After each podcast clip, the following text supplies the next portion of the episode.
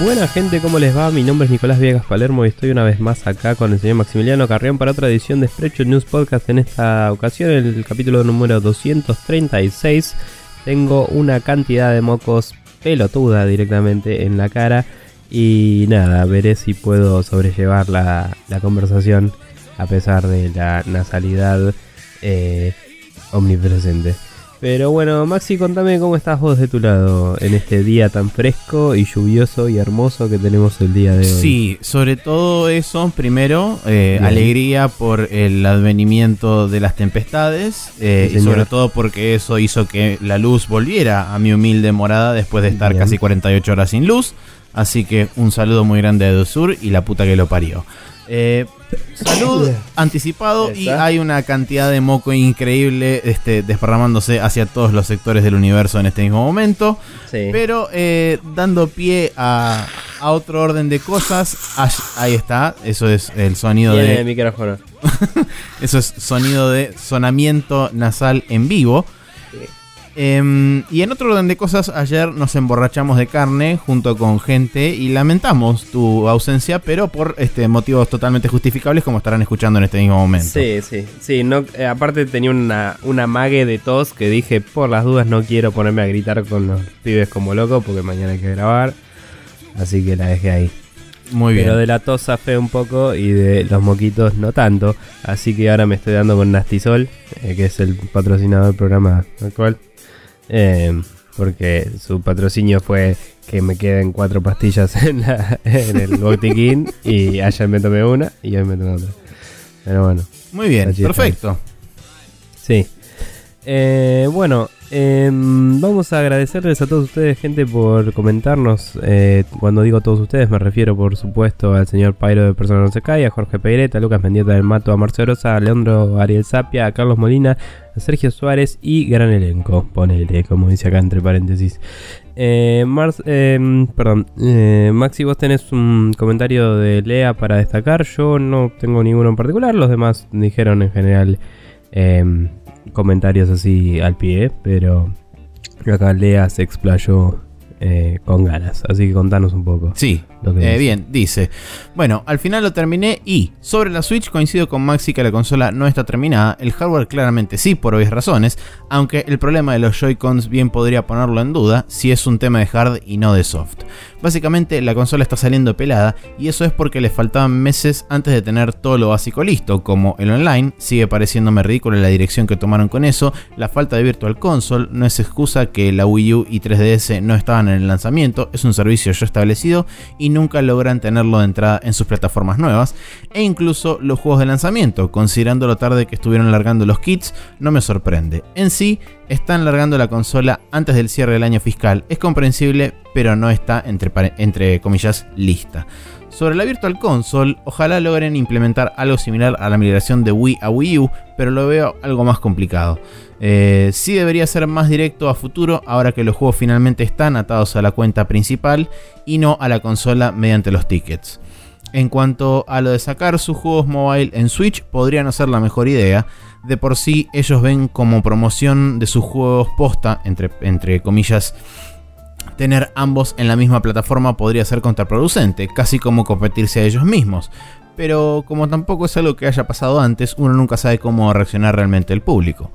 Y por último, sobre el tema Zenimax vs Oculus, por Dios que se termine de una vez, sí, en eso también coincido.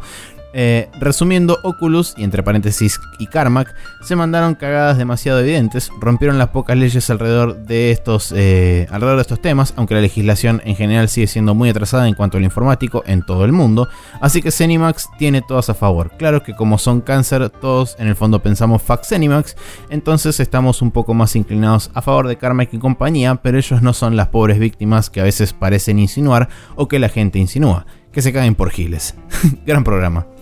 Bien, yo aunque siempre recibo bien las opiniones de Lea, que es un tipo muy informado y todo, debo decir que disiento en varias cosas, entre las cuales están sobre Carmack. Es cierto que no es inocente, pero también es cierto que el chabón sabe de la industria como... O sea, no sé si sabe todas las leyes, pero sabe lo que es y lo que no es copiar código, y yo le creo cuando dice eso. Sí, es estúpido que haya borrado su computadora antes de irse, eso fue quizás algo que podrían haberle puesto una multa bastante grande, digamos, por hacer esas cosas. Y sí, Oculus puede haber hecho lo que sea, ni idea. Pero digo, al chabón en particular yo creo que se ataja porque sabe que tiene la razón, entre comillas.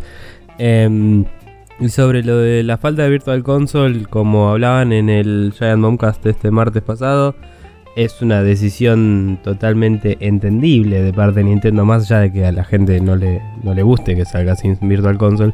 No es un tema de así fue en las consolas anteriores, sino un tema de si estás tratando de atraer a los third parties y todo eso, no les pongas competencia tipo directa. O sea, no me pongas un juego, después vamos a hablar de eso, pero hay un juego que se parece al Advance Wars, y si me decís podés comprarte el Advance Wars ahora, ya me estás compitiendo con el juego en el que me inspiré para hacer mío, ¿me entendés? Es un tema de negocios válido, fuera de si es de nuestro agrado o no, y me parece que no es tanto por en las otras cosas se hizo así, sino porque si querés hacer que salgan muchos juegos ahora, tenés que darles lugar a que se puedan vender sin una competencia tan presente de una. O sea, es más interesante para un developer ir a una consola que tiene pocos juegos porque tenés mucha exposición, que ir a una consola que tiene todos los clásicos de Nintendo disponibles, donde tenés que pelear contra el Mario, contra Metroid, contra cosas que básicamente son probablemente en las que te basaste para tus juegos, ¿no? Pero bueno. Sí, sí, también existe, digamos, el hecho de que, bueno, no todo el mundo va a ir automáticamente a comprarse todos los juegos de Virtual Console que estén disponibles, si es que están disponibles día uno. Pero bueno, entiendo, digamos, la contraposición, el hecho de decir, bueno, lo hacemos en parte por seguramente muchas de las cosas que dice Lean acá, que no está listo, no está terminado. Están viendo el tema de a ver qué onda, cómo podemos migrar las cosas. Y además también, digamos, como efecto secundario, si querés, o como efecto colateral, también tenés el hecho de darle una ventana de oportunidad a la gente que está viniendo con juegos indies o con la posible atracción de juegos AAA, de, digamos, no invadirle aún más el terreno de decir, bueno, ponemos todos nuestros juegos, todo lo que es Virtual Console, todas las exclusivas de Nintendo, y bueno, si les queda algún lugar a ustedes, pongan ahí sus jueguitos. No, y aparte también tiene que ver con la exposición, esto es el tema más principal de eso, diría. Vos entras al storefront y ¿qué habría primero? Si tenés todos estos juegos. Claro. Ese es el tipo de dilemas que se plantean ahí. Igual nada, después vamos a hablar, pero se anunciaron muchos juegos indies que agrandan un poco la disponibilidad de juegos en los primeros 3 meses de la consola, si querés. Así que parece ser un poco más robusto de lo que parecía el asunto. Pero sí te gustan los juegos indies, ¿no? Pero bueno, Maxi, ¿cómo hace la gente si quiere contactarse de la misma forma que hicieron los muchachos aquí presentes? Bueno, pueden, por ejemplo, mandarnos un correo electrónico a contact@spreadshotnews.com, que es usualmente la vía que usamos para que ustedes nos envíen temas de discusión, artículos de interés general que por ahí les interesa que discutamos o debatamos al respecto y todo ese tipo de cosas, o feedbacks excesivamente largos. Después pueden pasar por facebook.com/spreadshotnews o en spreadshotnews.com. Ambos lugares están todas las semanas el capítulo posteado, así que ahí pueden pasar y dejar también comentarios alegóricos sobre lo que se haya charlado en el capítulo en cuestión. Y si no, pueden pasar por @spreadshotnews, donde también aparecen las noticias de la semana, y ahí hacemos como un ida y vuelta súper rápido de 140 caracteres entre las noticias de la semana, alguna recomendación que tiran por ahí o lo que sea. Bien. Bueno, vamos a pasar a la primera sección. Para que tengo algo reproduciendo acá porque no tenía muteada la laptop, perdón. Ahí está. Estaba buscando la tab del coso porque me había switchado y de golpe había una tab de Steam que empezó a mostrarme un juego y digo, ¿qué carajo es esto? Pero bueno, no importa. Vamos a pasar al Now Loading, donde hablaremos de los juegos que estuvimos jugando esta semana.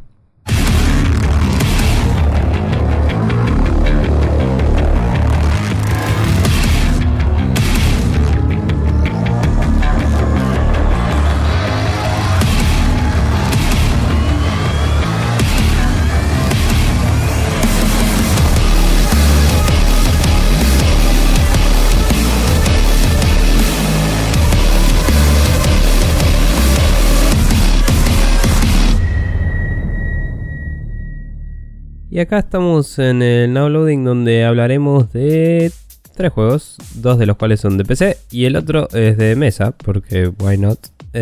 Así que Maxi, contame un poco cómo te van tus desventuras de los cuentos de la piel de oso.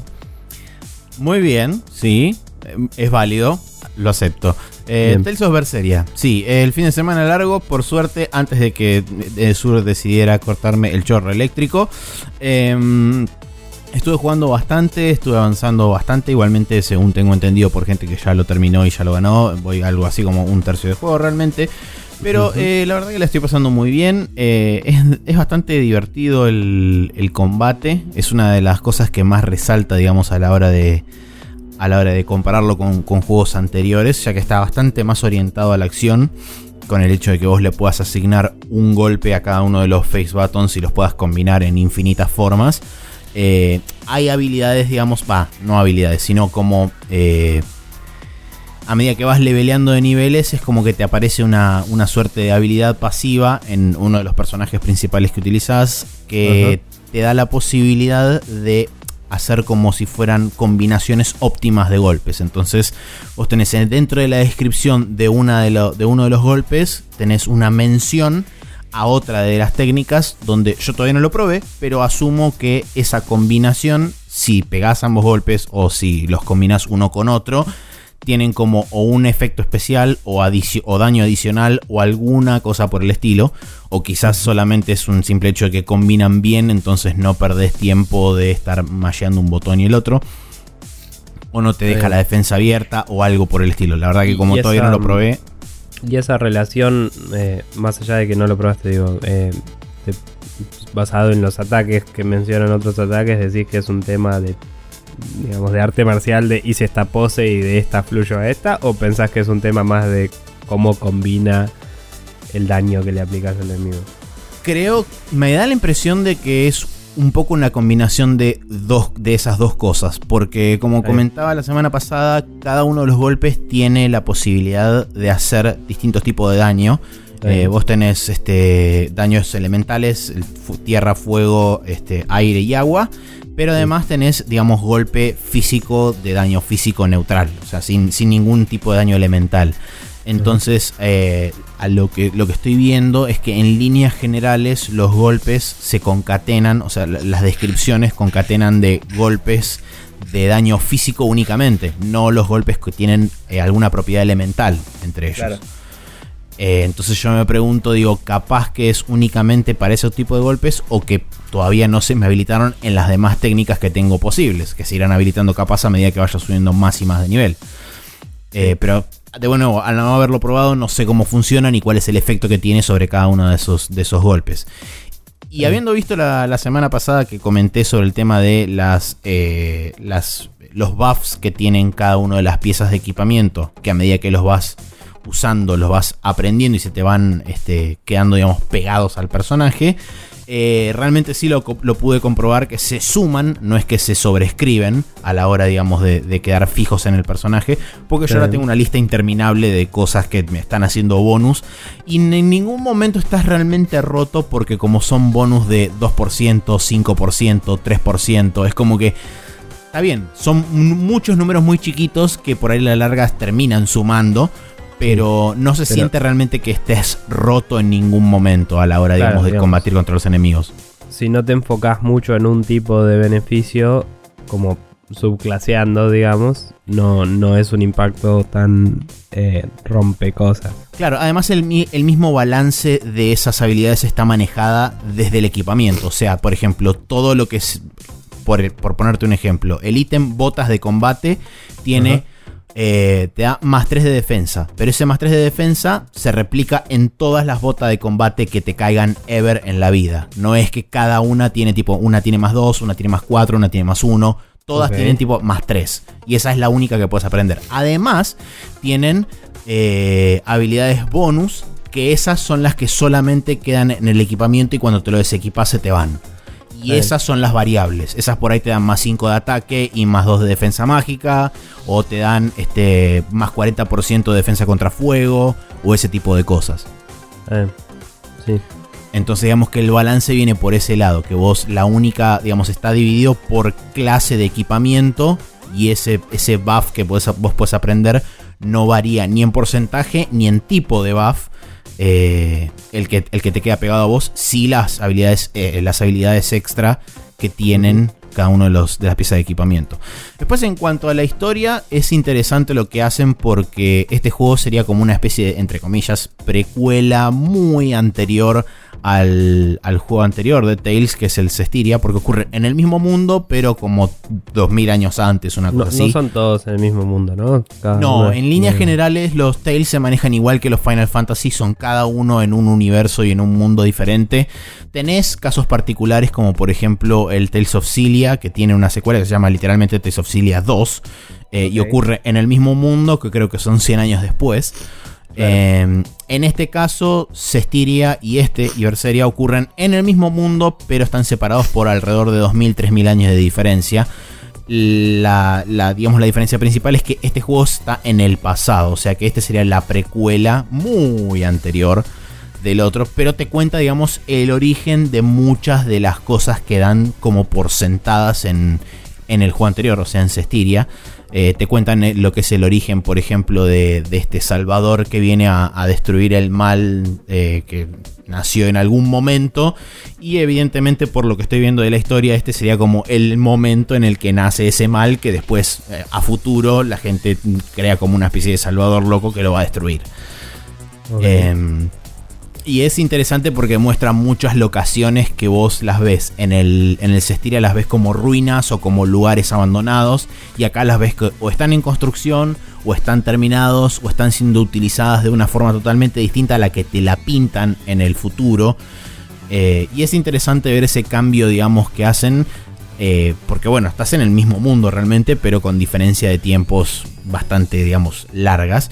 Y hay mucho, para el que haya jugado el Zestiria, hay mucho guiño en este juego al juego anterior, tanto de personajes como de situaciones, como de digamos, nombres, lugares, etcétera, que si la gente prestó un poco de atención jugando el juego anterior, en este juego va a encontrar, digamos, similitudes y cosas que van a empezar a ayudarle a llenar algunos blancos a lo largo de la historia, y habrá que ver de acá en adelante cuando lo pueda seguir jugando, si sigue completando, digamos, esos lugares que por ahí no están del todo bien desarrollados a la hora de la historia, o por ahí mismo la misma historia, a medida que va avanzando, rellena esos blancos retroactivamente. Y un par de preguntas. Una, digamos, es... ¿Vos explorás los mapas y es un poco como ir en las distintas edades del Chrono Trigger, o nada que ver y estás en distintos lugares? No. O sea, el continente, en realidad el mundo son varios continentes, y esos continentes están divididos en clásica moda Tales. Son como áreas grandes que están unidas por múltiples... nexos, claro, que te transportan entre distintas áreas. O sea, vos tenés mapa global gigante, dentro de ese mapa global gigante tenés varias áreas, y esas áreas están divididas en múltiples subáreas adentro. O sea, por ejemplo, un área, digamos, de la planicie de las pelotas. La planicie de las pelotas está compuesta de 6 submapas que están unidos entre sí. Sí. Y después, bueno, además de eso tenés dungeons propiamente dichos, que se comunican también con las áreas y con las ciudades. O sea, es medio como un mundo abierto, pero basado en hubs. O sea, son todos hubs y todo está interconectado entre sí. Por supuesto que donde hay un cacho de océano en el medio, no podés hacer una conexión de un lado al otro. Simplemente llegas a un puerto, te tomás un barco y vas al otro mundo, a la otra parte del continente, y listo.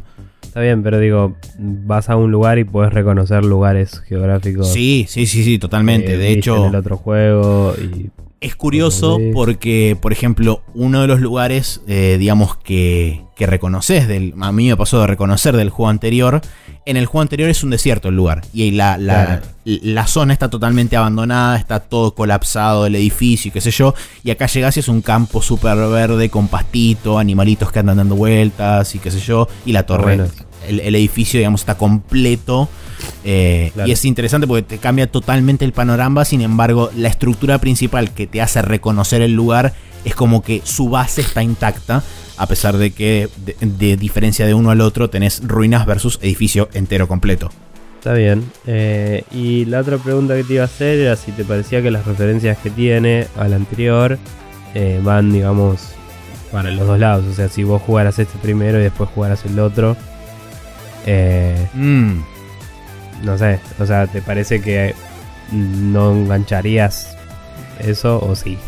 Yo creo que puede funcionar en ambos sentidos. Hasta ahora no me encontré con nada, o sea, lógicamente nada presupone que ganaste el otro. No, o te spoilea de alguna forma. No, en ningún momento. De hecho, recién a las 15 o 20 horas es como que te tiran un término puntual. Que ese término puntual del juego que hace referencia directa al juego anterior, o sea, al Zestiria, en el Zestiria te lo tiran a los 5 minutos de juego. O sea que no hay forma de que te spoileen nada. Por lo menos hasta el momento que yo lo jugué. O sea, yo tengo unas 30 horas más o menos en este juego. Pero, digamos, hasta el momento no me crucé con nada que sea así como super spoiler de decir, ah, bueno, como ya jugaste el anterior, te podemos decir todo esto. Y no pasó realmente hasta ahora. O sea, se sienten como juegos independientes entre sí, claro, pero que hay como mucha interconexión entre ambos, por obvias razones. Los edificios que son los mismos son tipo muy iguales, más allá de si están más nuevitos, digamos, o los cambiaron un poco. Arquitectónicamente son lo mismo. Si bien podés ver como en el futuro está notablemente más arruinado por el paso del tiempo y por, evidentemente, combates o cosas que sucedieron en el mundo. Pero, digamos, esencialmente la estructura es la misma. No es que, digamos, es un guiño o una referencia, sino que es literalmente el mismo edificio, o si querés, el mismo modelo, pero más destruido o menos destruido. Buena onda. Bueno, nada, eso te quería preguntar. Está bien. Pero... Y por último, una de las cosas que me está gustando mucho que están haciendo en este juego es el manejo que están haciendo con el personaje principal. Creo, si no me equivoco, y seguramente ya me vendrán a corregir la gente que haya jugado varios Tales anteriores, creo que es la primera vez que jugás únicamente, o sea que el personaje principal es únicamente femenino. Usualmente tenés una pareja de personajes principales. En este caso es únicamente un personaje femenino. Y, digamos, toda la temática que gira alrededor de ese personaje es la venganza. Y básicamente es una mina que está, como si te dijera, absorbida por un sentimiento de venganza ciego hacia una persona en particular. Y es muy interesante cómo van manejando, digamos, el ablandamiento de esa persona a través de las interacciones con otros personajes y con los mismos personajes de la party. Es como que muy de a poquito van, digamos, excavando o sacando, si querés, pelando esa cebolla e intentando llegar a la personalidad verdadera que te la muestran al principio del juego y es totalmente opuesta a lo que estás viviendo, a lo que estás viendo ahora. Puede ser que por ahí en algunos momentos se torne un poquito no voy a decir insostenible, no es la palabra, sino no sé, tedioso. Eso, gracias. Se resulta un poquito tedioso, digamos, lo, entre comillas, monotemática que es con el tema de la venganza. Pero es interesante cómo el cambio realmente va siendo paulatino a medida que vas avanzando en el juego. Y no es el típico caso de, por ahí, algunas cinemáticas no tienen absolutamente nada que ver con la narrativa principal del juego. Que tipo cinemática de, nos estamos todos cagando de risa. Y después cuando seguís la main quest es como, no, bueno, porque la venganza y qué sé yo y todo lo que me hicieron. No, digamos que el tono del personaje se mantiene a lo largo y a lo ancho de todas las interacciones que tiene. Por eso por ahí puede llegar a ser un poco cansador o tedioso en algunos puntos. Porque es como que se va ablandando, pero muy de a poco. Así que eso me pareció interesante, que mantuvieran, digamos, la misma tónica del personaje a lo largo de todas las interacciones. Pero puedo entender por ahí la crítica de decir, che, bueno, pero es como One Trick Pony la mina. Y claro, digamos que es un balance, es una cuerda floja, que es una línea muy delgada de caminar y de hacerlo realmente bien. A mí por el momento me está gustando lo que están haciendo, pero si alguien me dice, y la verdad que me resultó un poco tedioso eso, lo puedo llegar a entender. Está bien. Pero bueno, nada, mientras lo disfrutes, te lo chupen todo. Bien. Bueno, y vos estuviste matando un montón de personas más, además. No tanto. En realidad vino un amigo a casa el fin de pasado, el fin de largo. Vino un día Santi Vilar, amigo mío y nuestro, que básicamente nos íbamos a juntar con otro amigo más y el otro no podía. Y fue como, ¿querés venir? Volvemos un rato. Bueno, dale, porque quería probar el teclado que me compré, el chabón. Y dije, bueno, vamos a probar el teclado que me compré jugando al Hitman. Y nos pusimos a jugar al Hitman. Probé la misión más nueva de todas, la de Sapienza, que tenés que matar al otro chabón. Que es como una especie de candidato a no me acuerdo qué puesto político, que es medio mafioso el chabón. Ok. Lo probé así nomás, entro y apenas entras lo estás mirando al chabón directo a la cara. Así está como unos 10 metros más adelante tuyo teniendo una entrevista en la playa. O hablando con alguien en la playa. Y hay como gente alrededor y todo, porque hay como unos puestos de campaña y todo. Y dije, vamos a ver qué pasa. Y saqué la pistola y le pegué un tiro en la jeta. Y claramente duré 3 segundos hasta que me mataron. Pero dijiste, fue divertido mientras duró. Claro, pero era como, bueno, había que probar, ¿no? Sí, totalmente. Debe haber un achievement tipo, matarlo en los primeros 15 segundos o algo así. Pero nada, cuestión que después dije, bueno, vamos a tratar de hacerlo un poco mejor. Y me puse a perseguirlo por todo el mapa. Y usa todo el mapa de Sapienza un poco más. Y de hecho está, no sé si no se puede entrar, pero está cerrada la puerta de entrada a la casa donde ocurre la misión de la historia, ¿no? Donde está el laboratorio y todo. Claro. Así que es como que el énfasis está más en toda la ciudad. Y hasta ahora no había tenido forma de explorar. O sea, no es que no había tenido forma, pero no había tenido necesidad de explorar todo ese mapa entero. Y la verdad que es realmente impresionante, como dirían algunas personas con cabellos más enrulados y abombados. Cuestión que nada, estuvo muy bueno.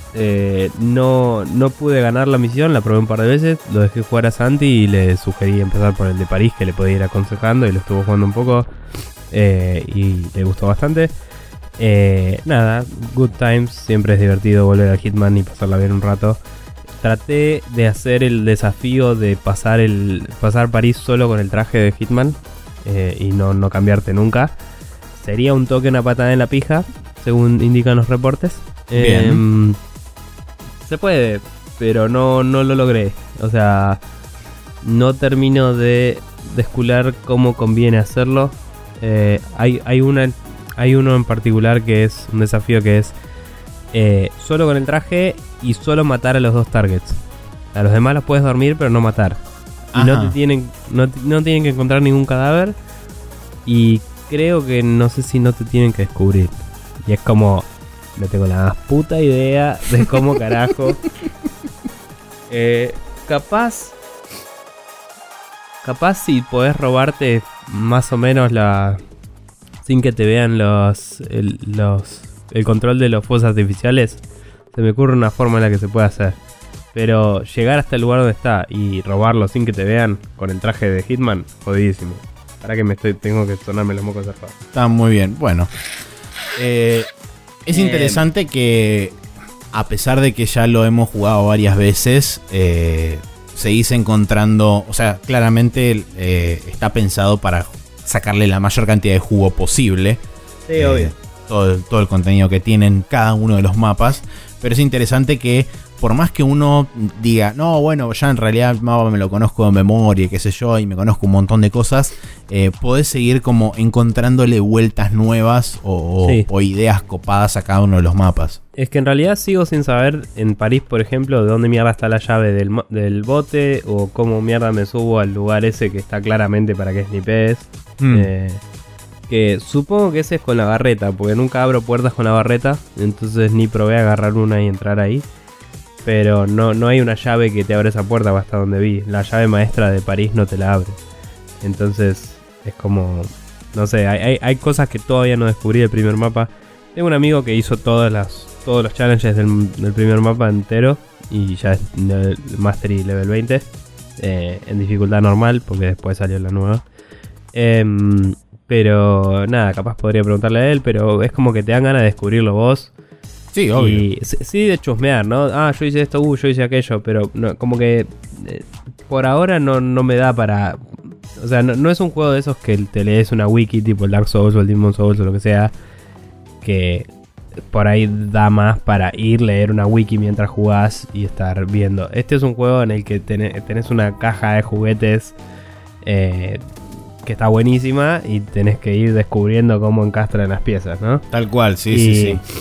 Y la paso muy bien. Digamos también parte de la gracia, justamente sí, sí, el hacer eso. Y la paso muy bien, la verdad, y cada vez que lo pongo de nuevo, es como que por ahí pruebo un mapa nuevo, qué sé yo, y después digo, voy a hacer París de nuevo porque, nada, quiero hacerlo mejor. Y está bueno. Nada, no me pasa mucho con ningún juego eso en general, de querer volver una y otra vez a lo mismo. Y claramente es un acierto de la forma en la que lo estructuran, que está, digamos, incentivado el volver a jugarlo. El mismo mapa, de otra Bien. Forma. También, no lo puse acá anotado, pero jugamos un rato al Overcooked. Santi agarró los controles bastante de toque y estuvimos haciéndolo. De toque estábamos jugando re bien, digamos. Un poco porque también la última vez que había jugado con Mati había descubierto que había un dash, que sin el dash nos costaba un huevo todo, y de golpe fue como, hay un dash, y podés correr, y con eso empezás a optimizar todo. Y con Santi nos dividimos las tareas un poco y era como, bueno, vos agarrás esto, yo llevo esto, no sé, lava el plato, no sé qué, bla, bla, y es un cago de risa el Overcooked, súper recomendado. Pero bueno, pasando al juego de mesa que decía, estuvimos jugando al Imperial Assault con Nicoco, Pablo Chabón y Ger Chabón, que probablemente sea quien me contagió este resfrío, la concha de tu madre. Y nada, estuvimos jugando... y con Taka también. Estuvimos jugando esta semana y la anterior que dijimos que estuve jugando la vida es porque me había olvidado de comentar que estuve jugando este juego. Y bueno, la verdad que el Imperial Assault es un juego muy interesante. Es un juego de mesa de Star Wars que tiene una especie de chabón que controla el lado del imperio, digamos, y... héroes que son rebeldes que los controlan distintas personas. Entonces hay distintos escenarios donde uno tiene que ir explorando y cumpliendo ciertos objetivos, y el otro que maneja el imperio tiene que impedírtelo. Y hay una forma de jugarlo medio escaramuza que tiene sus propias reglas un poco más acotadas, no sé si acotadas, pero como niveladas para una sola partida. Y después hay un modo de campaña que es como que tenés una introducción en una historia leve. Jugás una misión y si te salió bien vas para un lado y si te salió mal vas para el otro. Un poco como... no es uno a uno con eso, pero como en Star Fox, viste que a veces podías ir para un lado o para el otro y se te divide el plot un poco.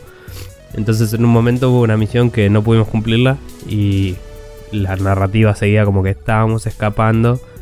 Y nos encontramos en un lugar yendo a buscar la ayuda del general Solo. Y se abre una puerta de un bar y sale Han Solo disparando con unos chabones. Y como que la narrativa sigue por ahí.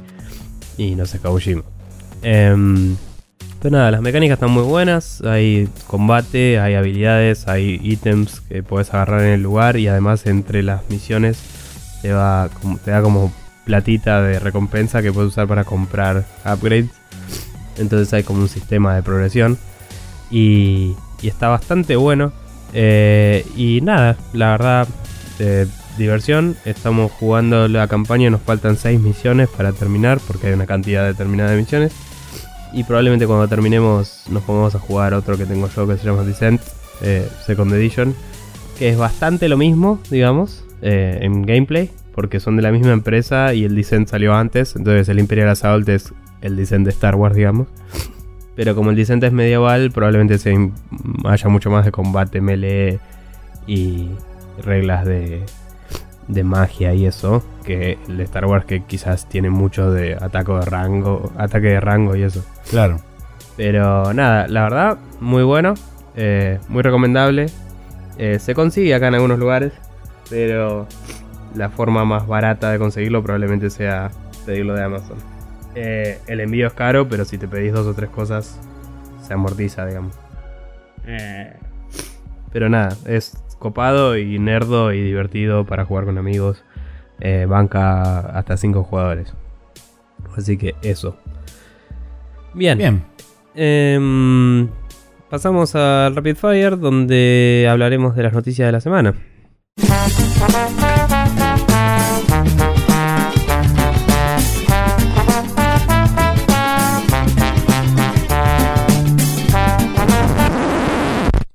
puta madre, estos mocos de mierda.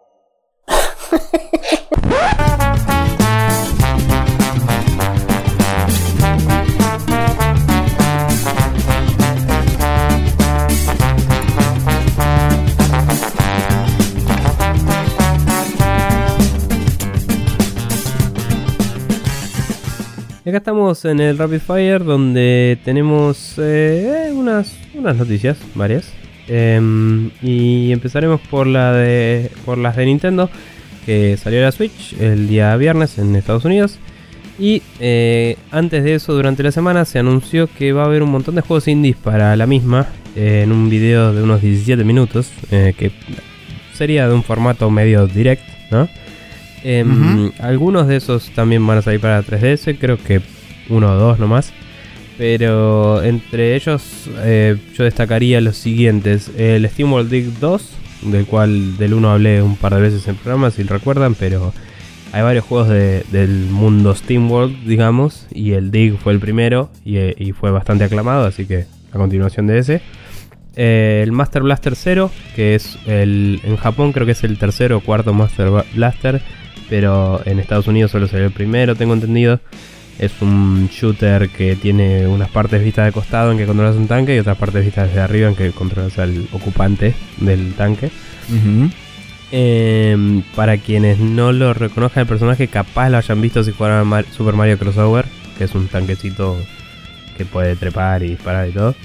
Después el Wargroove, que es el que comentaba al principio del programa, que se parece al Advance Wars, es de los creadores de Towerfall, tiene un arte en pixelar bastante lindito y es más medievaloide, con magia y dragones y cosas, pero digamos esa ambientación más europea, medieval y épica, digamos, pero si ves el gameplay es como muy parecido a un Advance Wars. Después está el Overcooked Special Edition, que incluye todos los DLCs, un juego que he mencionado en la vida y creo que en el programa también, que si la Switch lo tenía iba a ser buenísimo, y me parece que es el caso. Es un juego que para llevarte a cualquier lado y tener dos controles a mano, porque así viene la Switch, me parece perfecto. Me parece la plataforma ideal, con el juego ideal, para pasar un rato así entre amigos, tipo, ya tenemos que matar media hora, tengo mi Switch en mi mochila, estamos en, no sé, el comedor del trabajo, lo pones ahí, te pones a jugar un rato y te cagas de risa zarpado. Así que me parece genial. Después está el Shakedown Hawaii, que es de los del Retro City Rampage. Es como una secuela espiritual, es muy parecido al juego, pero es más basado en lo que es los juegos de 16 bits, mientras que el Retro City Rampage era de 8 bits. 8 bits, o claro, trataba de ser de 8 bits. La verdad que se ve bastante bien. Los gráficos de a ratos me parecieron medio confusos en el trailer, como que se perdía un poco el personaje en el fondo, pero creo que es algo de lo que padecían varios juegos en esa época, así que no sé qué tanto reprocharlo, ¿no? Cuando claramente capturaron la esencia de esos juegos. Parecía ser un poco más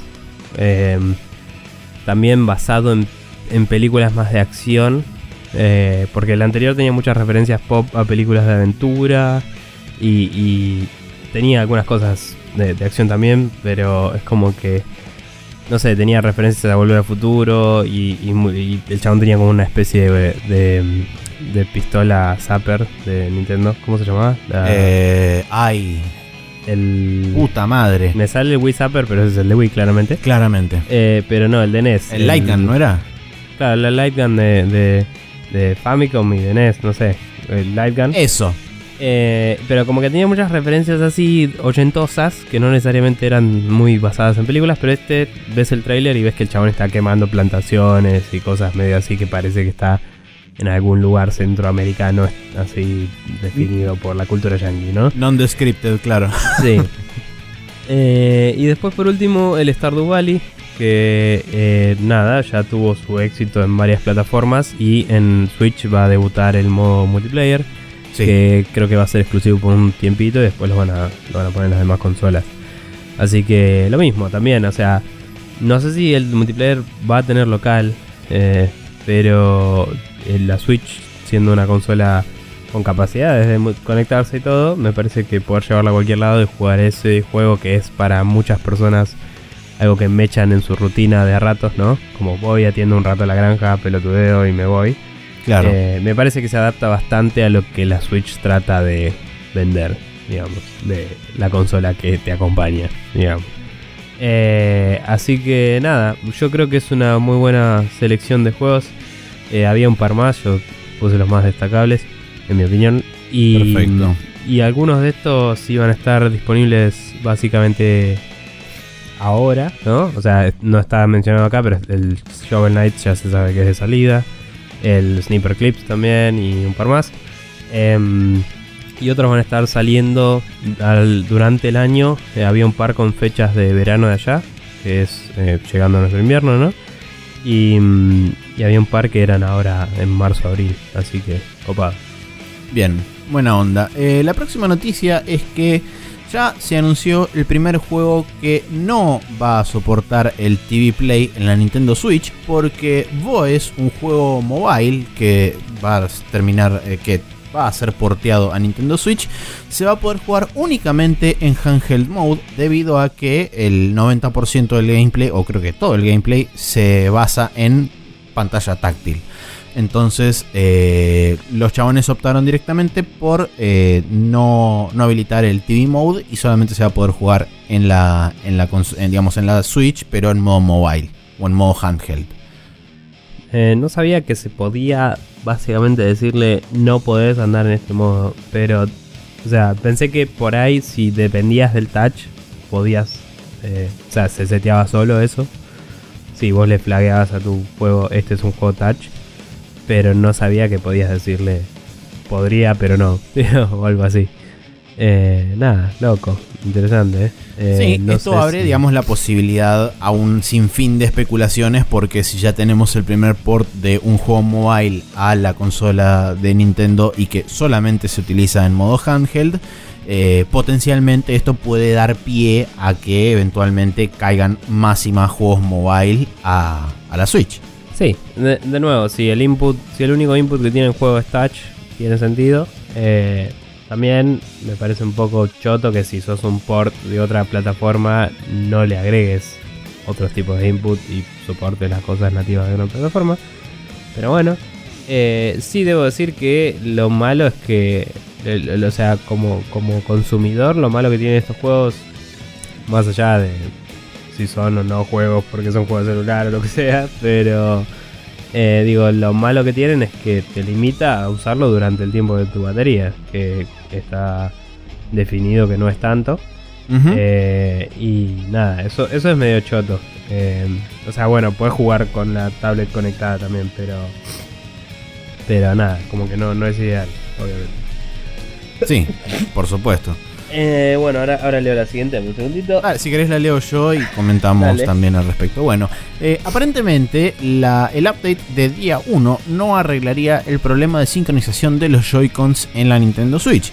Esto requiere un poquitito de comentario previo, debido a que cuando se estaban haciendo los análisis de hardware de la Nintendo Switch previo justamente al lanzamiento oficial, la consola sufría con algún tipo de desincronización. Algunos reportaban solamente el Joy-Con izquierdo en determinadas situaciones, y otros reportaban que era tanto del izquierdo como del derecho. Entonces muchos decían, bueno, puede pasar, estamos esperando al parche de día 1 y quizás probablemente esto lo arregle. Nintendo hasta ese momento no había emitido ningún comentario oficial al respecto, ahora ya lo hizo y después vamos a hablar brevemente sobre qué es lo que dijo. Llega evidentemente el 3 de marzo, que es el día del lanzamiento oficial, se publica el parche de día 1, se bajan varios outlets el parche de día 1. Yo puse un video de Game Explain puntualmente, donde muestran en video cuál es el problema y cómo, digamos, manejarlo. No cómo manejarlo, sino de qué formas se produce esa desincronización. No es nada demasiado loco, o sea, es simplemente el chabón en determinado momento le acerca la mano al Joy-Con, ni siquiera es que lo tapa completamente con la mano ni lo envuelve con las dos manos, sino que le acerca la mano al Joy-Con izquierdo y ahí ya empieza a perder conexión, o sea, y tampoco es que está demasiado lejos de la consola. Sin embargo, también aclara que Esto puede ser súper variable dependiendo de tu setup, o sea, dependiendo de dónde tenés la Switch, qué tan cerca o lejos estás de la misma y qué tantas cosas tenés en el medio haciéndote quilombo. Parte también de lo que referenció Nintendo en un comunicado oficial, donde hablan de tener la consola en un lugar visible y despejado, sin tener ningún tipo de aparatología electrónica pesada cerca, como ser routers, microondas, cables, digamos, que lleven alta tensión o ese tipo de cosas. Inclusive hacen referencia a peceras, no sé por qué, pero bueno, evidentemente el agua es radioactiva ahora. No, el agua es de las cosas que más interfieren en las señales. Por eso ponerte los controles atrás tuyo ya interfiere un montón, porque tu cuerpo es agua. Ah, bueno, sí, también. Pero bueno, la cuestión es que... demuestra el chabón básicamente poniendo el control en varias posiciones, qué tanto o qué tampoco afecta esas posiciones cerca del cuerpo o un poco más alejada del cuerpo. Sí. Y después, bueno, se lo pone en la espalda, digamos, mostrando que la interferencia del cuerpo hace que el control pierda casi totalmente el sentido y se vuelva loco. Pero bueno, la gente que estaba esperando el parche de día 1 para ver si esto se arreglaba definitivamente o no, evidentemente, por lo menos de parte de este chabón haciendo la prueba y mostrándolo con un video, evidentemente no está solucionado con el parche de día 1. No se sabe si Nintendo va a sacar un nuevo parche para intentar solucionarlo a través de software o si es un tema directamente de hardware. Lo que más llama la atención de todo esto es que todo el mundo dice lo mismo. En el evento de Nueva York, en ningún momento a nadie le pasó de que el Joy-Con se desconectara o se desincronizara o le pasara nada raro. Está bien que lo más lejos que estuvieron en algún momento de la consola fue tipo 1,5 metros. Entonces eso también puede llevar a que la señal no haya sido lo suficientemente débil como para provocar esa interferencia. Y también por ahí pasa algo de... Más allá de que en Japón los espacios son más chiquitos y uno suele estar más cerca de todo. Puede ser también un tema de que en Estados Unidos quizás la gente es mucho más común que tenga un montón de aparatos con Bluetooth y cosas a la vez. O Wi-Fi y cosas. No sé qué tan real es eso, porque en Japón están súper conectados con todo también. Pero no sé, como que hay mucho más gente que tiene aparatos, gadgets. Digo, no digo solo consolas o lo que sea, sino el coso de Alexa, de Amazon, o el coso de Google Home, o sí, la poronguita, el parlante, etcétera. El smartphone, el coso. Yo tengo un montón de cosas, veré cuando me llegue. Se supone que la semana que viene me llega la Switch. Pero de nuevo, vos no vas a estar a 5.000 metros, vos vas a estar como mucho a 1 metro de la consola. Así a jugar. Por eso. Como así, para la gente que no está viendo la seña que le hago a Maxi, es sentado como si tuviera un escritorio de PC. Sí, o sea, 1 metro máximo de distancia vas a tener. Sí, la realidad es que eventualmente va a haber un cambio de muebles y cosas y lugar en mi vida pronto.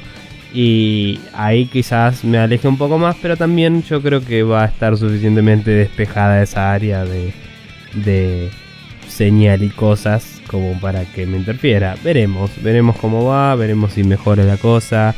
Lo único que me preocupa un poco es que si por software lo pueden arreglar, probablemente implique de alguna forma subir la frecuencia o algo de comunicación o cambiarla de alguna forma, que podría repercutir más en la batería, ¿no? Eso podría ser un problema. Claro, también. Pero bueno, hay que ver qué pasa.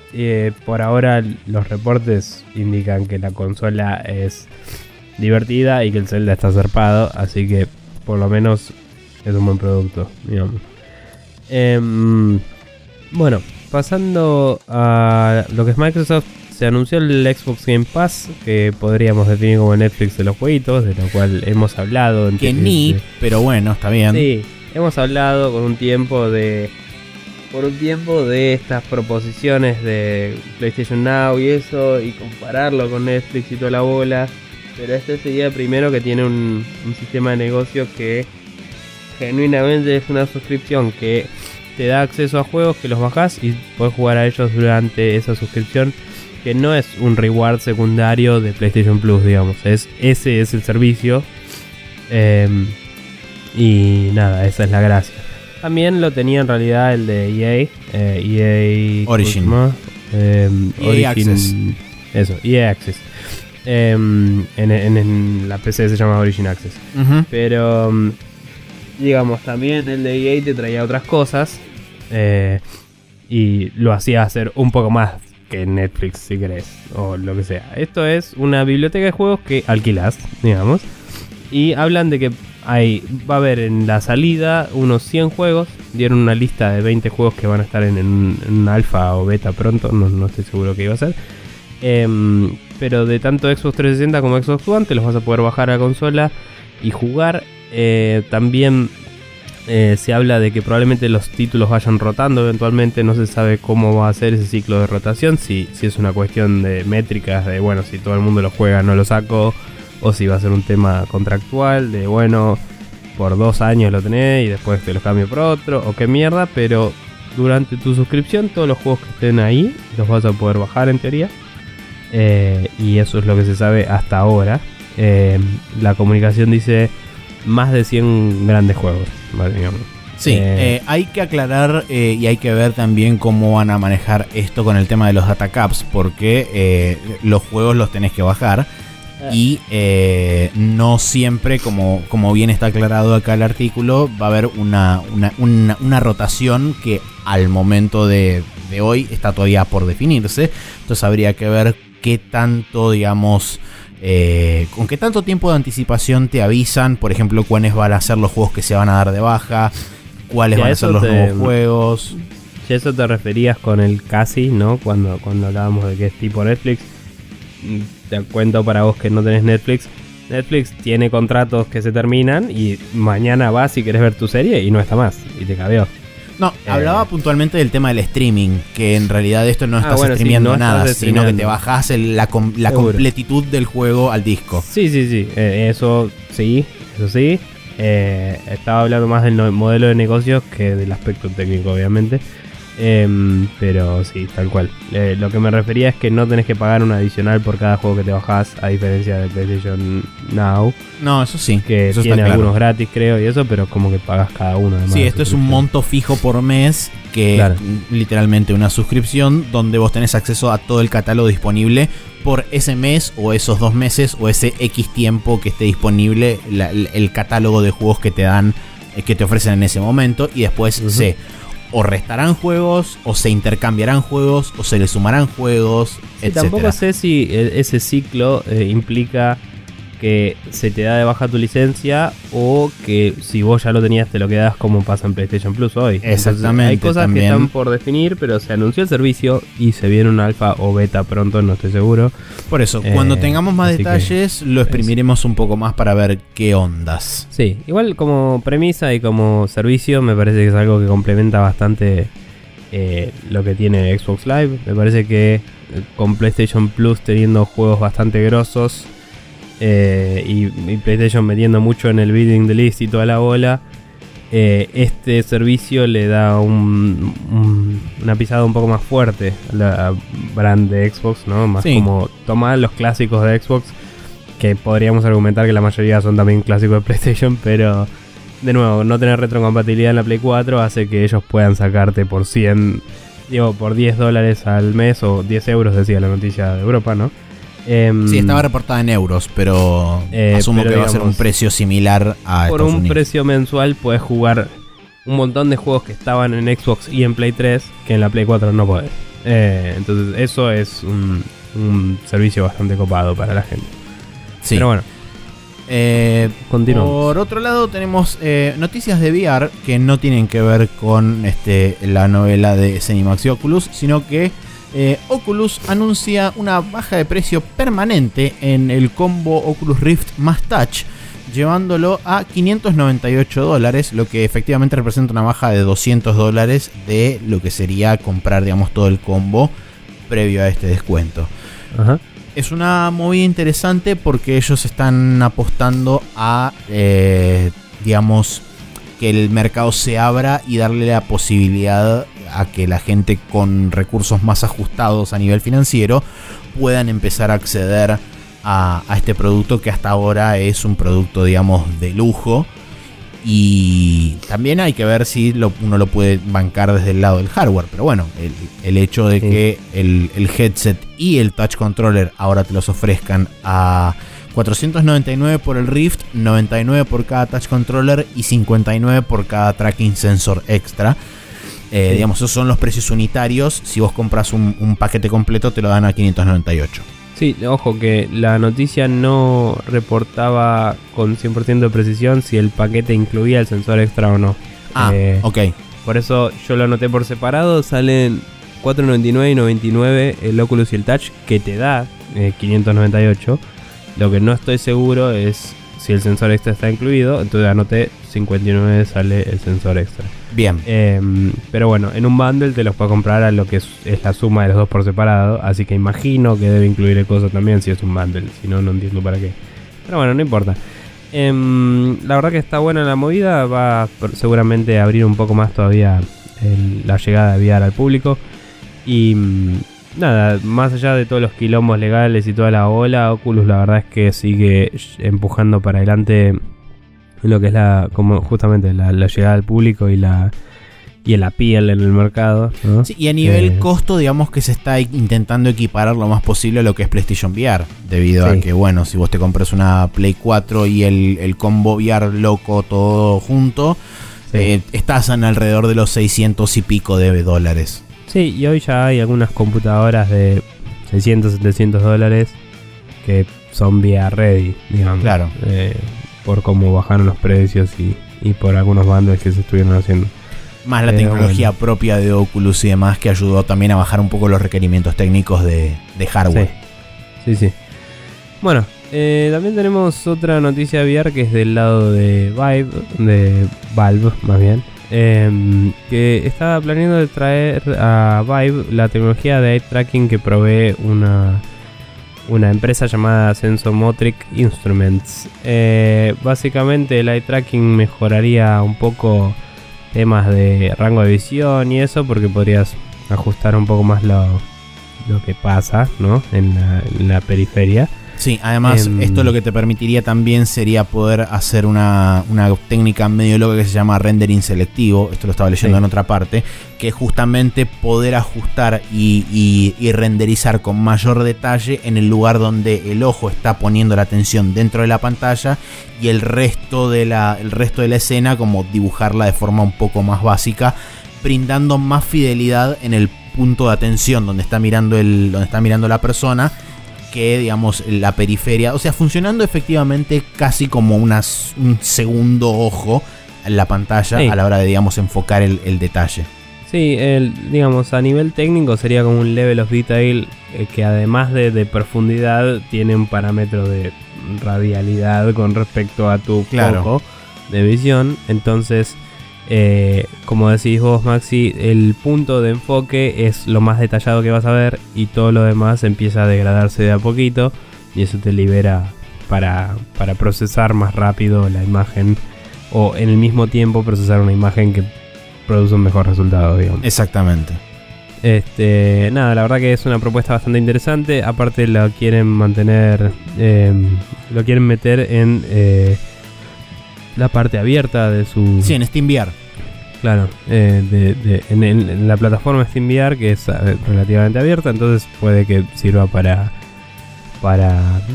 eventualmente implementar en otros lados. Sí, además que los desarrolladores tienen, digamos, acceso abierto al código de la parte de SteamVR, porque justamente es la interfaz con la que los dispositivos VR interactúan con Steam para no solamente obtener el device y proveérselo al juego, sino también la interfaz, digamos, de Steam mismo funciona a través de SteamVR.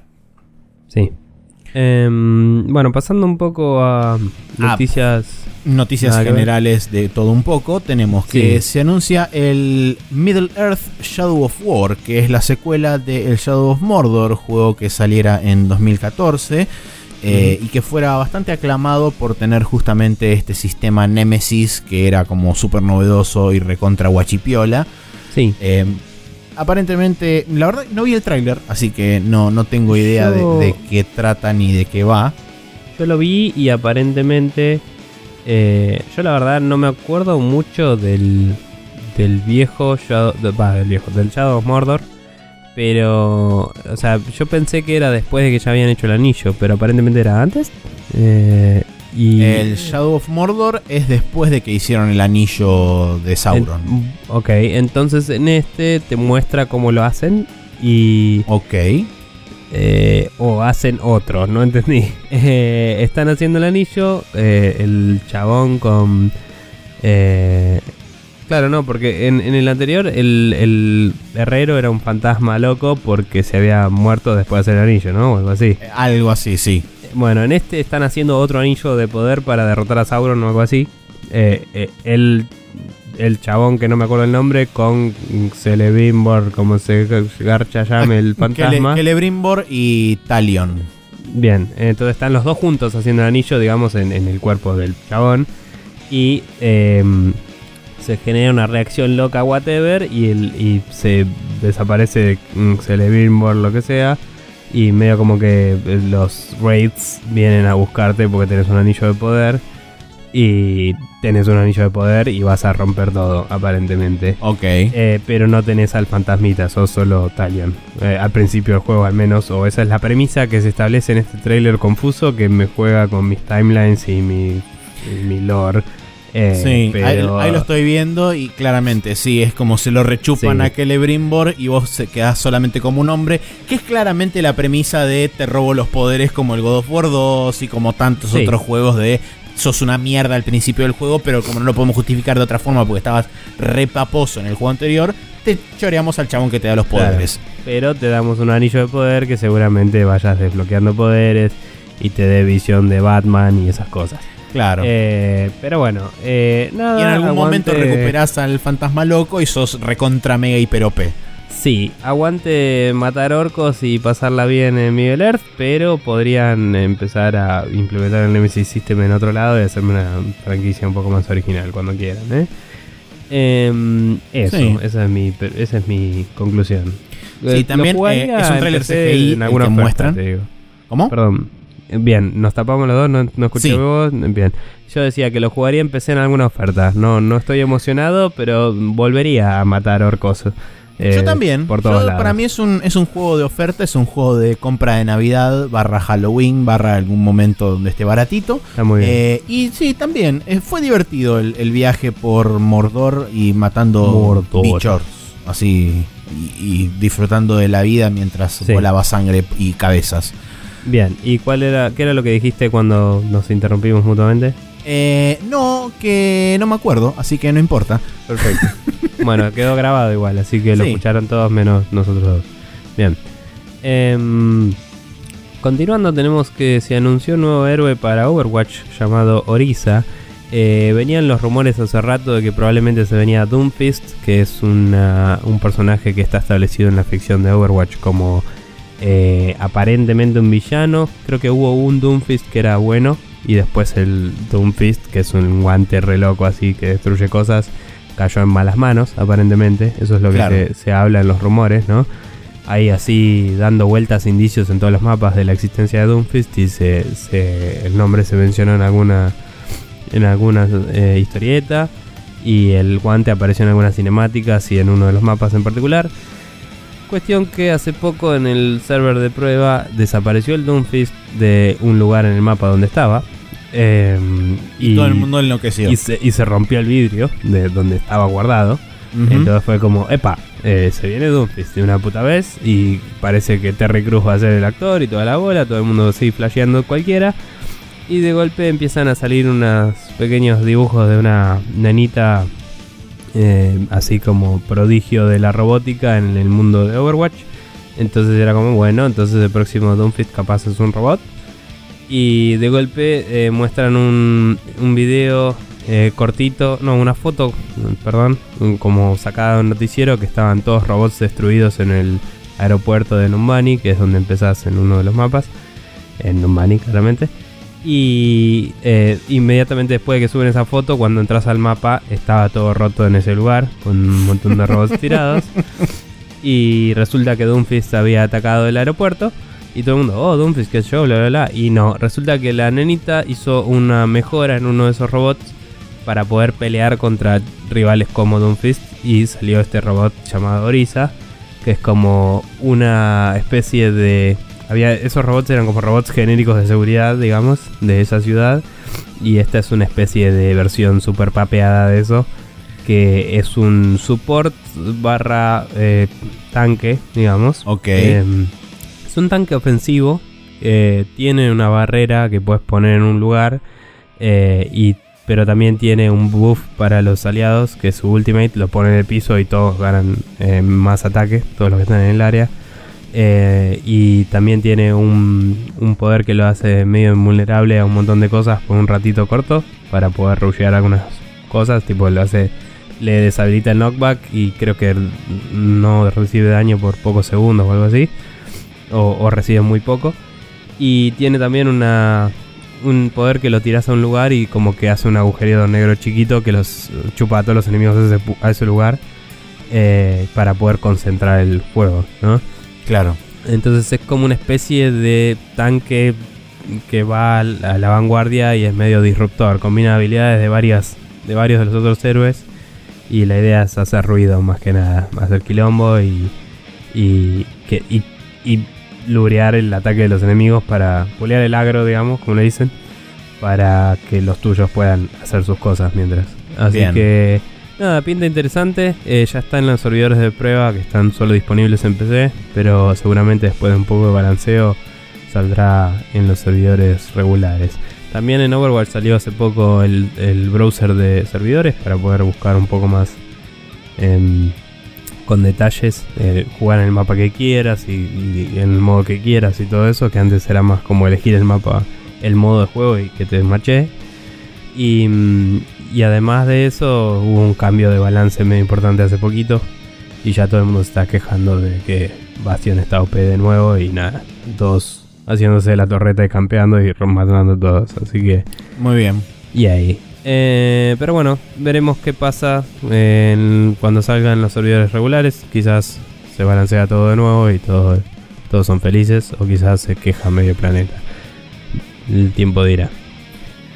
Muy bien, perfecto. Y la última noticia que tenemos esta semana es que la Video Game History Foundation, o sea, la Fundación por la Historia de los Videojuegos, lanza un Patreon para intentar básicamente salvar la historia de los videojuegos en toda su magnitud y toda su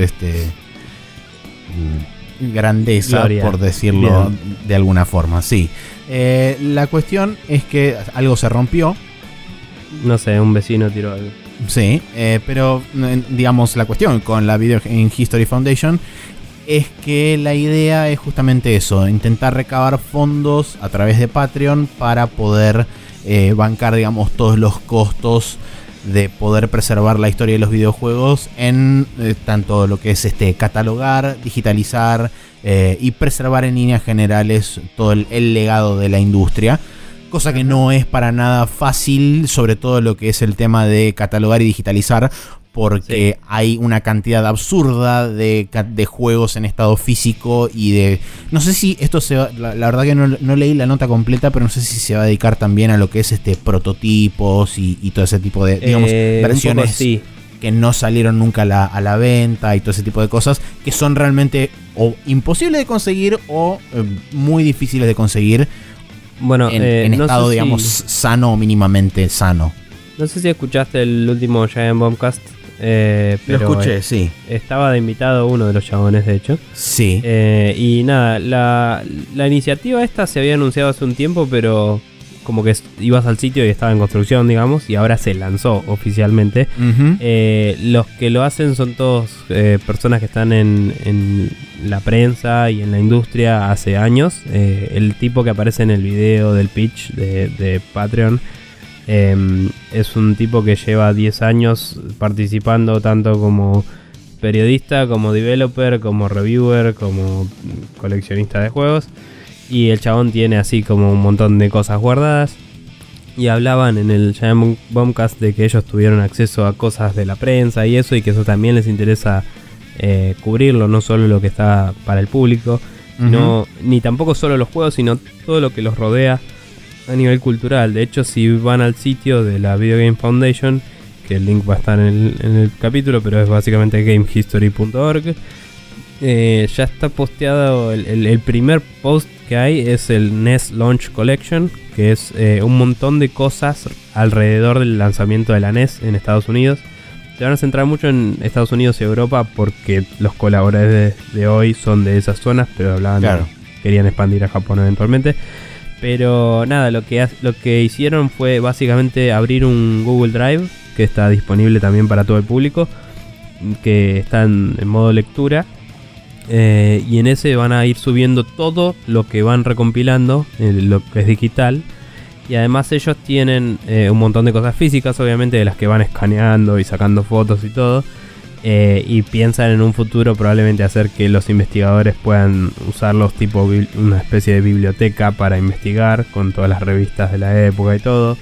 O por ahí algunas partes, algunas que tengan repetidas, y eso mandarlas a museos y cosas así. Y facilitar el acceso al público. Lo cual me parece la parte más noble de todo esto, ¿no? De que no es un tema medio exclusivo ni nada, sino que hoy mismo ya te demuestran que esa es la idea con esta colección de cosas relativas a la NES que ya está publicada. Si van al post van a ver el link a Drive y te cuenta un poco en un pequeño blog, digamos, te cuenta un poco el contexto histórico y todo, y te pone un par de imágenes de lo que salió. Pero nada, la verdad me parece muy copante la movida. La historia de los juegos está muy alineada con mis intereses. Creo que mencioné en el podcast que tengo bastantes libros y eso, más allá de lo de Jeremy Parrish y eso, como que estoy tratando de comprarme bastantes libros de la historia de los juegos y eso, de a poquito. Y nada, me parece fascinante y muy copado, así que buena onda. Bien. Sí, lo vamos a estar siguiendo seguramente nosotros, porque sí, ambos es un tema que nos interesa bastante, digamos, todo lo que es el revisionismo histórico de la industria en particular, y digamos, el hecho de poder tener un banco de acceso a la hora de si alguien necesita material, ese tipo de cosas, también está bueno y es interesante que exista. Sí. Y que se tenga un registro de todo eso, porque es parte, digamos, de la industria, y está bueno tenerlo presente en este tipo de cosas. Sí, y parece que no, pero muchas de las cosas que están pasando ahora, o que nos enteramos ahora que pasaron desde siempre, y es como que te podés enterar por qué y criticarlo de una forma un poco más... informada y más, no te diría objetiva, pero con más sentido que solo bardear por bardear o lo que sea. Sí, con más fundamentos. Pero bueno, calendario para el día martes 7 de marzo. Tenemos 4 juegos. El primero es el Atelier Firis, The Alchemist and the Mysterious Journey para Windows, PlayStation 4 y PlayStation Vita. El Lego Worlds para Windows, PlayStation 4 y Xbox One. El Nier Automata para PlayStation 4. Y el Tom Clancy's Ghost Recon Wildlands para Windows, PlayStation 4 y Xbox One. Me parece que leo mejor el calendario cuando estoy resfriado. Esta vez no te trabaste, es verdad, sí. Pero bueno. Dicho todo esto, vamos a pasar a un Hot Coffee donde hablaremos de una noticia que nos veníamos guardando bajo la manga para debatir un poquito más a fondo.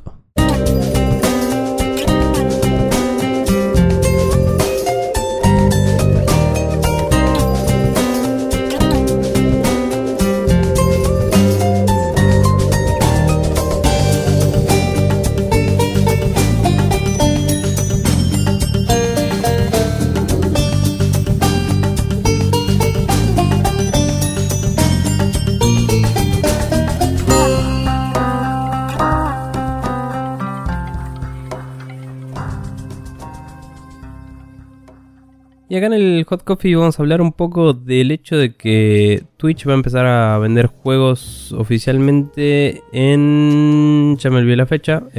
Acá, en nuestro otoño. A través de, bueno, su propia plataforma de ventas que lanzará en su momento. Pero lo más interesante es que va a tener la posibilidad de darle a los streamers un porcentaje de las ventas que creo que podía llegar hasta el 5%, si no me equivoco. Sí, digamos, cuando... el principio por el momento es que va a llegar hasta un 5%. Sí, cuando las ventas se originen desde un stream en particular de ellos. Entonces, la noticia en sí es bastante agotada, pero la discusión creo que puede ser bastante rica por un tema de cómo va a alterar esto la forma en la que se producen los videos y se venden los juegos, ¿no? Ahora más. Tenemos muchas formas de encararlo, pero digamos, en lo que es Twitch de por sí, ¿cuánta gente va a terminar moviéndose hacia streamear los nuevos juegos? Porque son como... O sea, cuando va a salir un juego nuevo, todo el mundo está muy hypeado y todo. Entonces, si yo tengo acceso a eso por ser un Twitcher, no sé cómo se dice. Sí, un Twitch partner de Twitch. Son la gente que bien. Está agrupada con Twitch. Un partner sería. Bien, por ser un partner de Twitch, quizás tengo acceso a un juego un poco temprano. Entonces... si puedo streamear ese y generar una venta, lo voy a hacer por encima de quizás streamear juegos, no sé, retro o juegos que no se consiguen, que tengo, que quizás es contenido debatiblemente más interesante, ¿no? O sea, hay gente que se basa en ese tipo de contenido que hoy, que en ese momento va a tener una desventaja a nivel monetario, ¿no? De cuánto puede aprovechar o no su negocio. Sí, también vale la pena recalcar que esto también va a llevar a la posibilidad de que todo lo que son los Twitch partners que tengan algún tipo de facilidad o que tengan algún tipo de acceso temprano, ya sea por contrato o lo que sea, con Twitch para determinados juegos y reciban, digamos, la, entre comillas, recomendación quizá de Twitch de streamearlos, va a hacer que seguramente el mismo Twitch se empiece a enfocar cada vez más en eso y que los canales pequeños o que los canales que se dedican por ahí a juegos retro o todo ese tipo de cosas cada vez queden más abandonados y se terminen filtrando en el ruido y sea cada vez más difícil encontrarlos y cada vez más difícil acceder a ese tipo de contenido, que si bien seguramente la demanda va a ser menor, la demanda todavía va a existir. Entonces, digamos, a mí me da la impresión de que va a ser complicado por ese lado,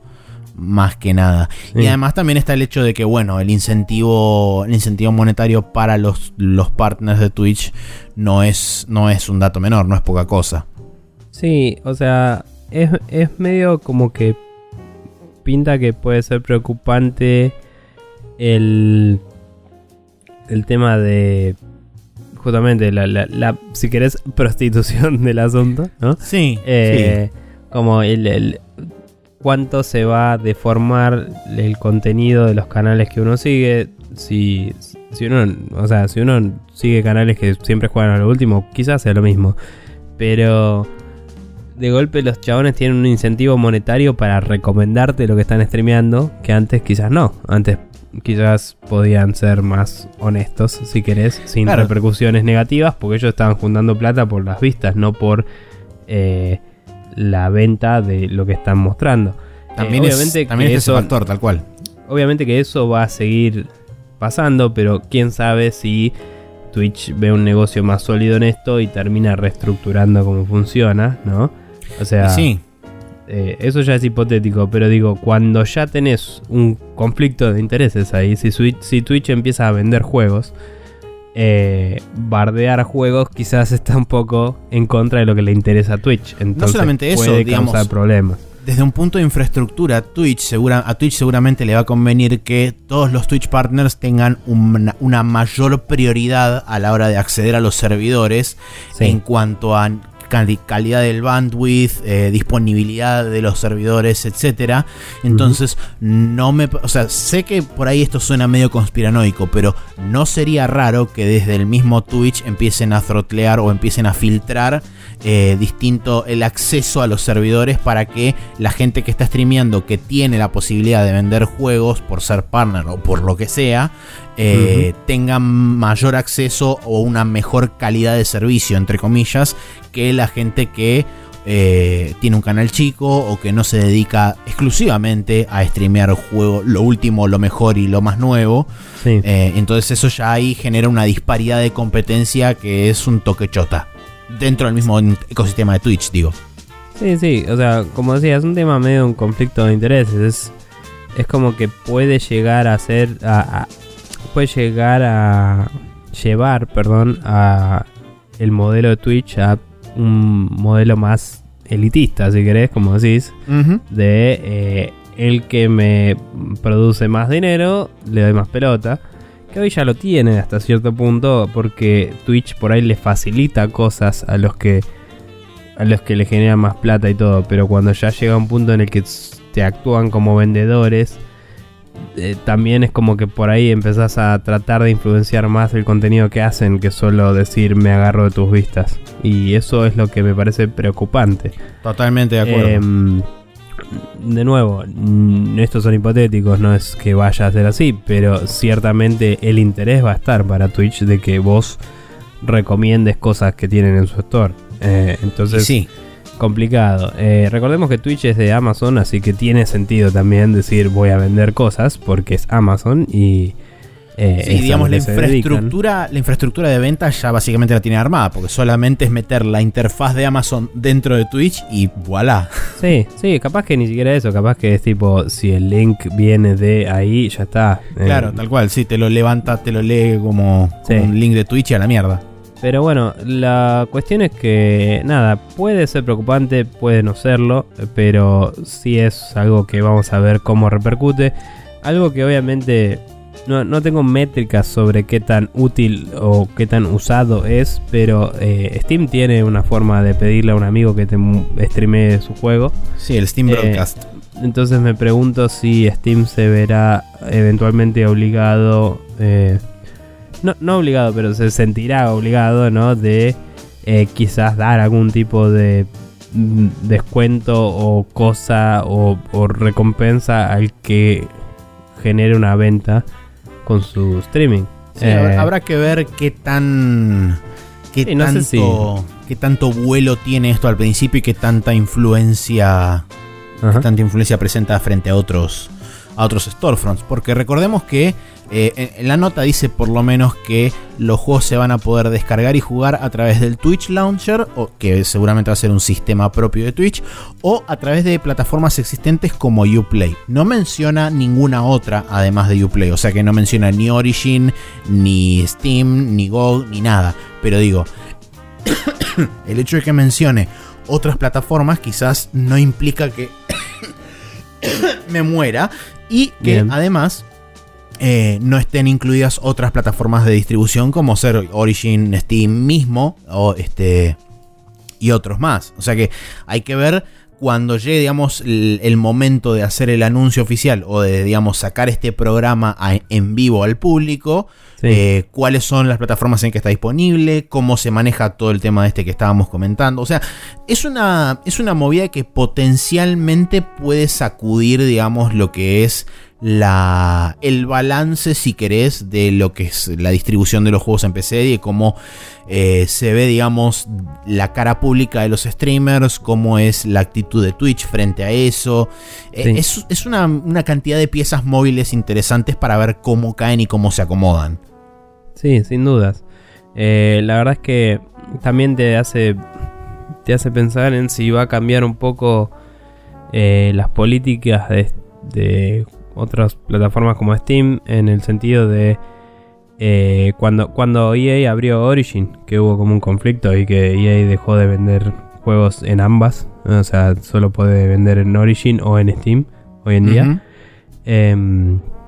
O no sé si se arregló eventualmente y ahora puede vender las dos, pero hubo un problema medio grave cuando abrió Origin. La excusa había sido originalmente que Steam manejaba de forma incompatible con cómo EA distribuía su DLC el contenido extra de los juegos.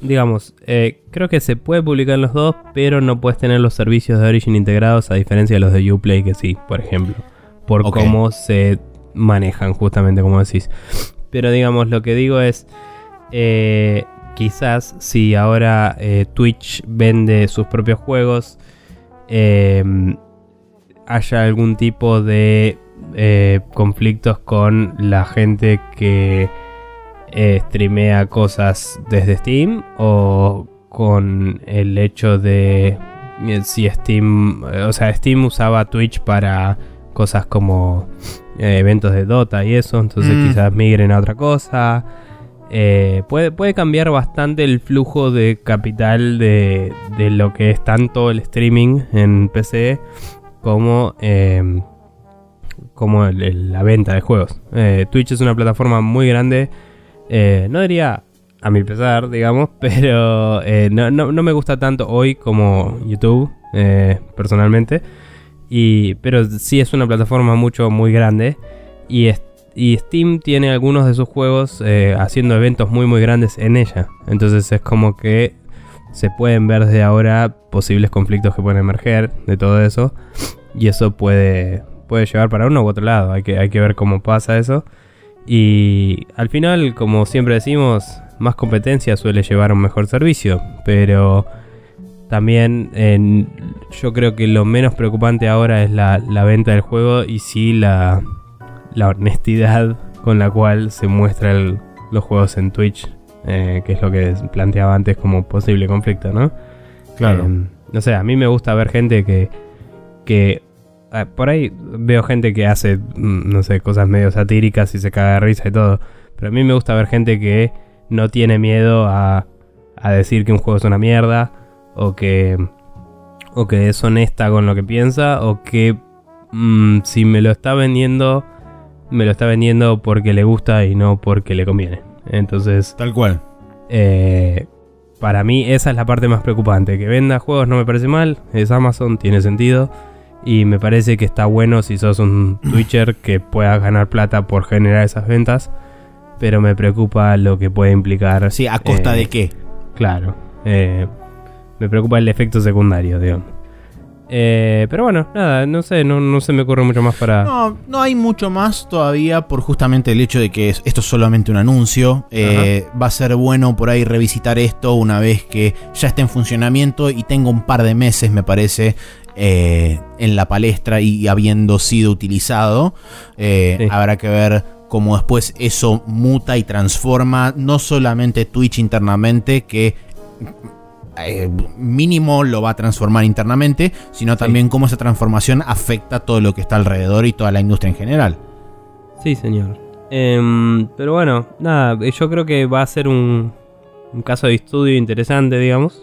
Si no para cuando salga en nuestro otoño, quizás para más fin de año, cuando la misma plataforma se vea obligada a hacer ciertas ventas y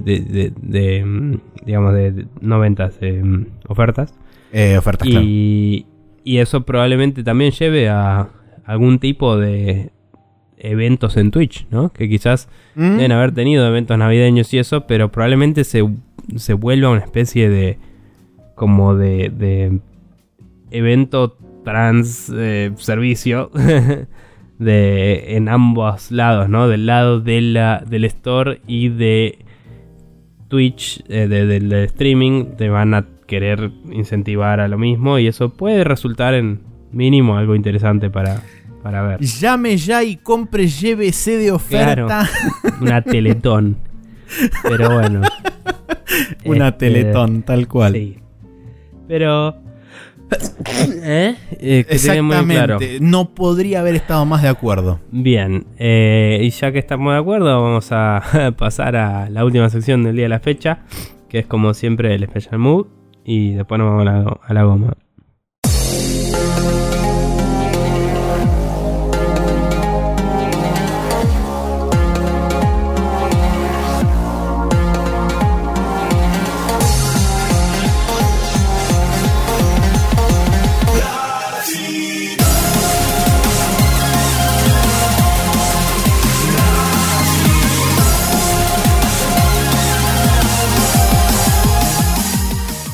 Bueno, y acá estamos en el Special Move, donde Maxi no tiene nada que recomendar. En realidad sí tengo algo que recomendar, lo que vas a recomendar vos.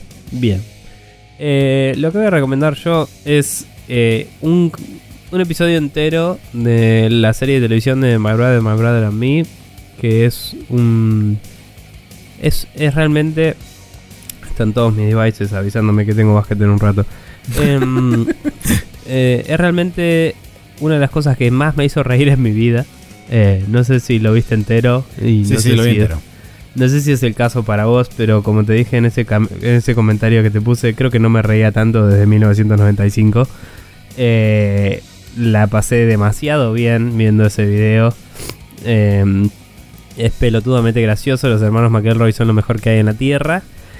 Y aunque tuvo un momento en particular que fue como, bueno, esto es muy yankee, creo que todo el capítulo me hizo una gracia descomunal y me pareció muy bien editado. Me parece que la forma en la que improvisan y producen las cosas los tres es una locura. Sí.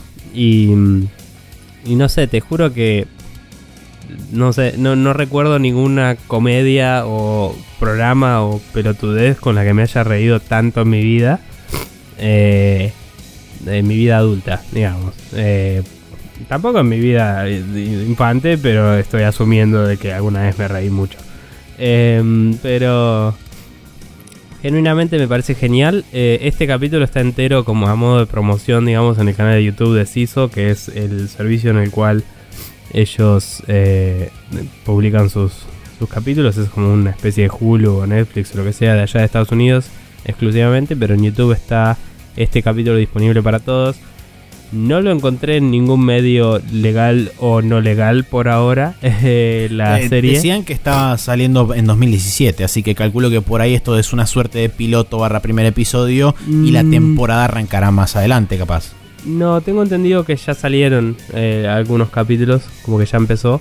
Okay. Pero nada, realmente me parece descomunalmente gracioso y tengo muchas ganas de ver todo lo que salga de esta serie y ojalá que eventualmente esté más disponible para estos pagos, porque me parece medio choto que esté atado al territorio de Estados Unidos cuando ellos tienen un podcast y los podcasts son bastante internacionales por su naturaleza de distribución libre, y ellos tienen fanáticos de otros países también, aunque tienen muchos de allá, ¿no? Entonces me parece que estaría buenísimo que eventualmente esté en otro lado, pero bueno, por ahora tenemos para disfrutar este capítulo entero en YouTube y para saber que existe y poder buscarlo entre todos y cuando lo encontremos decir ahí está y que nadie diga abuelo es Maggie y realmente sea ahí donde está y lo bajemos y lo disfrutemos todos y la pasemos muy bien. No sé si viste la página de Facebook de Ranchos. No. Pero es buenísima. Lo único que tiene es el post que arman ahí y un comentario de una persona tipo, y tiene como 15.000 likes. Es precioso. Nada, es buenísimo, es alucinante y me cagué de risa zarpado, así que véanlo. My Brother and Me, lo pueden buscar en YouTube, pongan full episode o algo así, supongo que va a salir ese, y si no busquen tarántulas y seguro que ahí lo encuentran. Claro. Pero buenísimo, la verdad, increíble. Maxi, contale a la gente cómo se puede suscribir a todas nuestras formas de distribución mientras yo me vuelvo a sonar los mocos, yuppies. Bueno, perfecto. Mientras Nico suena las trompetas, yo les puedo decir que pueden pasar por iTunes y ahí buscan Spread News todo junto y se suscriben a nuestro feed, donde automáticamente todos los martes a las 0:30 horas tendrán disponible el último programa de nuestro podcast de forma totalmente automática en su dispositivo manzanátil de preferencia. Caso de que no tengan un dispositivo manzanátil de preferencia o directamente no tengan uno, pueden pasar por spreadshotnews.com y copiarse el feed de nuestro podcast, que es spreadshotnews.com/podcast, y eso ponerlo en su lector de RSS favorito y así poder acceder a la magia podcastil de cada semana. Tercera opción es iVoox en ibcortaox.com, donde simplemente poniendo Spreadshot News todo junto pueden también suscribirse al feed a través de ahí y poder escuchar nuestro podcast. Y la cuarta opción nueva agregada hace poco es archive.org/details/Spreadshot News Podcast con HTTPS que lo como protocolo. Sí. Como protocolo que lo precede. En el caso de la videomagia disponible esta semana en youtube.com/SpreadshotNewsTV, tenemos que el día miércoles sale la quinta parte de Hitman asesinando con estilo, la primera parte del señor Guillermo Leoz al comando de los controles. Uh-huh. Nos queda un solo capítulo de Hitman. Ya tenemos otras cosas grabadas, pero no nos pudimos volver a juntar con Guille, que sigue en sus desventuras vacacionátiles. Así que cuando el señor esté disponible de nuevo, nos volveremos a juntar y continuaremos probablemente en Sapienza, como decía hoy, en la misión nueva que hay, que es un poco más adaptable a nuestros propósitos de Hitman Ruletismo. Y nada, seguramente risas y buenos momentos ocurrirán seguramente. Sí. También ya vamos a tener un setup un poco más copado que no va a permitir que el eco loco se meta adentro del micrófono, lo cual va a hacer la vida más fácil para todos, y a mí particularmente me va a hacer la vida mucho más fácil a la hora de editar también. Sí. Así que dicho todo eso, podemos saludar hacia la cámara en forma virtual y en forma física también, y sí, despedirnos hasta la próxima semana, donde nos volveremos a encontrar virtualmente con ustedes, físicamente con nadie y virtualmente con Nico también, porque no nos juntamos físicamente, sino que cada uno está en su respectiva cueva en la Tierra, transmitiendo hacia todos los rincones del multiverso. Si alguien en algún momento llega a interceptar la señal, se podrá disfrutar de un podcast en vivo sin necesidad de esperar hasta el día en que funcionalmente, efectivamente, sale el podcast de cada semana. Ponele. Eso, sí. ¿Querés aplaudir que no aplaudimos al principio? Es verdad, podemos aplaudir al final y despedirnos bien. Pero fuera de joda, poné time. Sí, no sé, ahora para que abro el time loco Que con el tema de esta poronga que me frustró tapado, me olvidé de aplaudir.